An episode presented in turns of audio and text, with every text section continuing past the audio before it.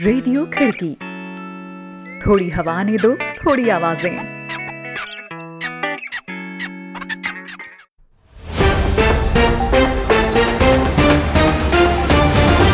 आज है 14 जुलाई, दिन मंगलवार। खिड़की इंटरनेशनल बुलेटिन में अभिवादन स्वीकार करें प्रीति नहर का एक नज़र कार्यक्रम की खास खबरों पर। चीन और अमेरिका के बीच दक्षिणी चीन सागर को लेकर बढ़ा विवाद। अमेरिका ने चीन के दावों को बताया गैर कानूनी। डब्ल्यूएचओ प्रमुख ने कड़े शब्दों में दी चेतावनी, सरकारों को देनी होगी अपने नागरिकों को सही जानकारी। अभी लोगों का पहला दुश्मन है कोरोना वायरस। ट्रंप प्रशासन के विदेशी छात्रों को अमेरिका छोड़ अपने देश चले जाने के आदेश के खिलाफ 200 से अधिक विश्वविद्यालयों और 17 अमेरिकी राज्यों ने अदालत में दी चुनौती। रहेंगी बुलेटिन में दुनिया भर की और भी अहम खबरें तो बने रहे प्रीति नहर के साथ।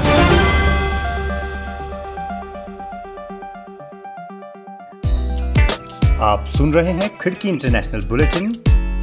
अंतर्राष्ट्रीय खबरों पर भरोसेमंद आवाज़ें। आइए शुरुआत करते हैं आज की पहली खबर से। दुनिया की दो विश्व शक्तियों, अमेरिका और चीन के बीच बीते कुछ महीनों से चला आ रहा तनाव एक बेहद खतरनाक मोड़ पर पहुँचता दिख रहा है। ट्रंप प्रशासन ने दक्षिणी चीन सागर पर चीन के सभी दावों को जिस आक्रामक अंदाज में खारिज करते हुए गैर कानूनी कहा है, उससे ये हालात पैदा हुए हैं। वहीं चीन ने भी पलटवार करते हुए अमेरिका के इस रुख को भड़काने वाला और गैर ज़रूरी बताया है। चीन और अमेरिका के बीच इस तनाव से पैदा हुए हालातों का जायजा ले रहे हैं हमारे सहयोगी अभिनव श्रीवास्तव।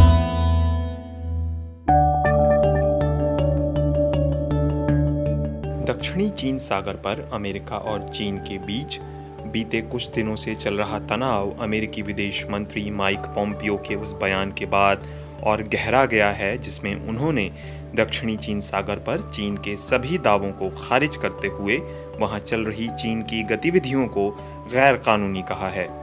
ये बयान दक्षिणी चीन सागर पर अमेरिका के उस पुराने रुख से बिल्कुल अलग है, जिसमें वह चीन और उसके छोटे पड़ोसी देशों के बीच समुद्री विवाद को संयुक्त राष्ट्र की मध्यस्थता के ज़रिए सुलझाने की बात कहता रहा था। अमेरिका अब तक ये भी कहता रहा था कि क्षेत्रीय विवादों में वह किसी का भी पक्ष नहीं लेगा। अमेरिकी विदेश मंत्री पोम्पियो ने अपने बयान में न सिर्फ़ दक्षिणी चीन सागर में चीन के दावों को खारिज किया बल्कि उसे चीन के समुद्री साम्राज्य का नाम दे डाला। उन्होंने ये भी साफ़ कर दिया कि इस मामले में अमेरिका अपने दक्षिण पूर्व एशियाई सहयोगियों और भागीदारों के साथ खड़ा है।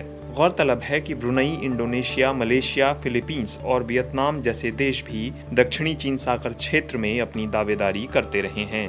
इससे पहले पोम्पियो ने बीती 25 जून को ब्रसेल्स के मंच पर भी इस क्षेत्र में चीन की आक्रामक सैन्य गतिविधियों का ज़िक्र करते हुए कहा था।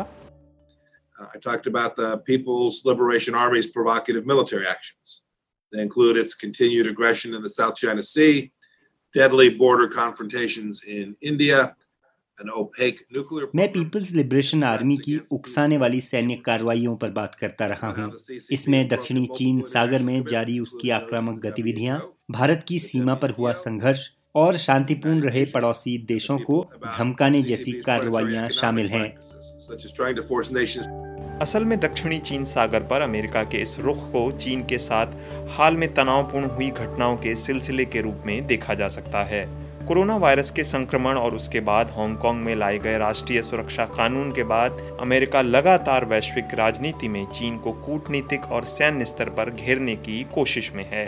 वहीं चीन के अमेरिका में स्थित दूतावास ने एक बयान जारी कर कहा है कि अमेरिका जानबूझकर तथ्यों को तोड़ मरोड़ कर पेश कर रहा है और उसका यह बयान पूरी तरह से न्यायोचित नहीं है। चीन इसका कड़ा विरोध करता है। अमेरिका और चीन के बीच इस बयानबाजी से दक्षिण एशिया की राजनीति का माहौल भी अचानक से तनावपूर्ण हो गया है। यहाँ भारत और चीन के बीच चल रहे सीमा विवाद से स्थितियाँ पहले ही चिंताजनक बनी हुई हैं और अब दक्षिणी चीन सागर पर अमेरिका के ताज़ा रुख से हालातों के और तनावपूर्ण होने की आशंका जताई जा रही है।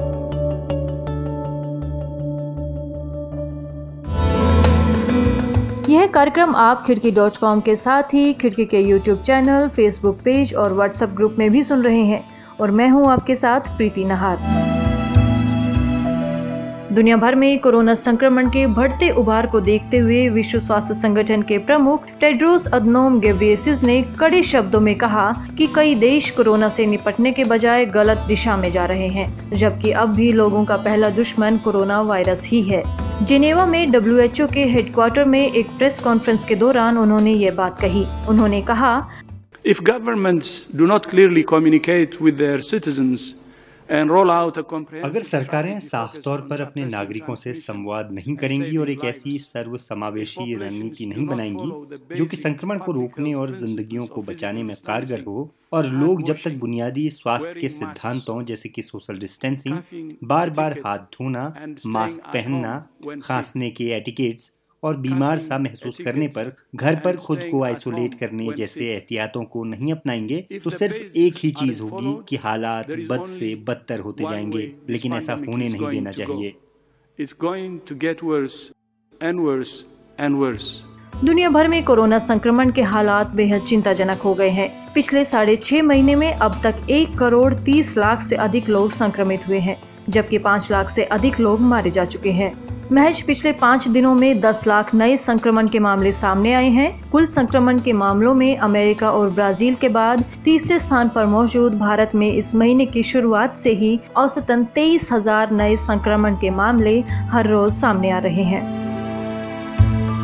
अगली खबर के लिए रुख चीन का, जहाँ पिछले कुछ दिनों से मूसलाधार बारिश के चलते चीन बाढ़ के हालात से जूझ रहा है। यहाँ की कम से कम 33 नदियों में जल स्तर ऐतिहासिक रूप से बढ़ गया है। आपातकाल मंत्रालय ने बताया है कि अब तक 141 लोगों की या तो मौत हो चुकी है या वे लापता है।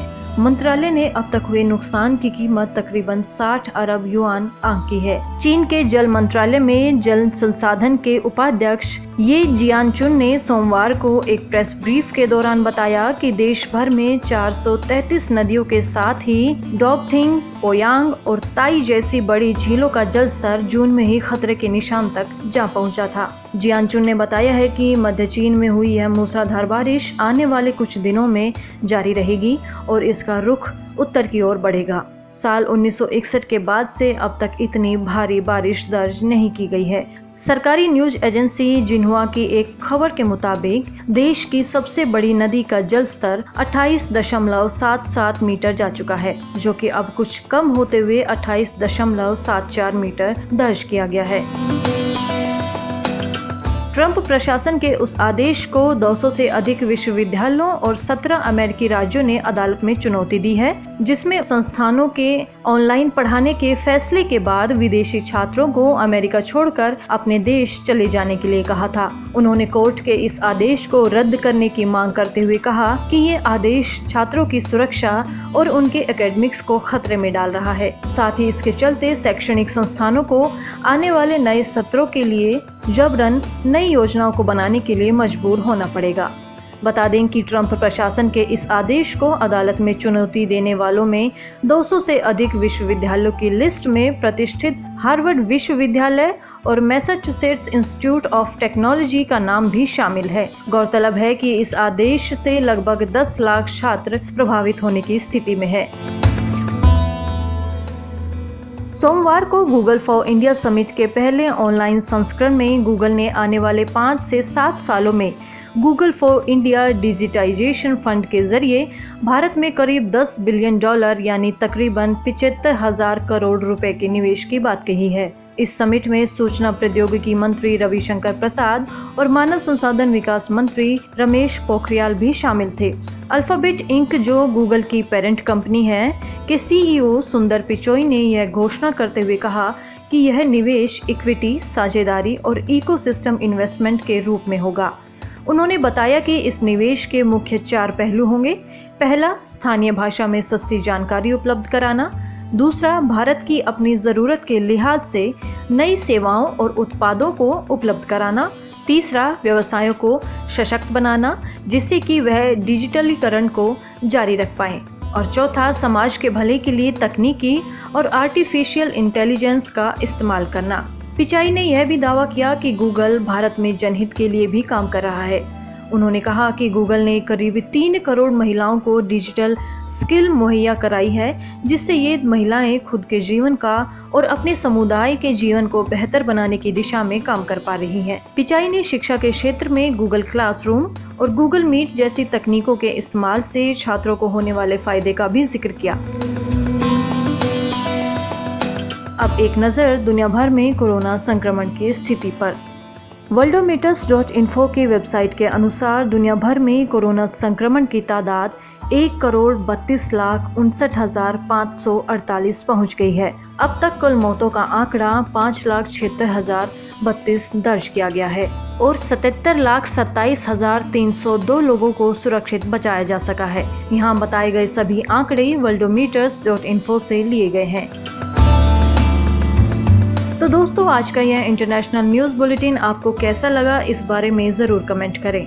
आप जिस भी प्लेटफॉर्म पर खिड़की को सुन रहे हैं लाइक और शेयर करना ना भूलें। खिड़की के यूट्यूब चैनल को भी सब्सक्राइब करें और बेल आइकन टैप कर लें ताकि हर अपडेट आपको मिलती रहे। अभी के लिए प्रीति नहार को दीजिए इजाज़त। कल फिर होगी मुलाकात। आप जहाँ चाहें हमें सुन सकते हैं खिड़की डॉट कॉम के साथ ही खिड़की के यूट्यूब चैनल और फेसबुक पेज पर भी। नमस्कार। रेडियो खिड़की। थोड़ी हवा आने दो थोड़ी आवाज़ें।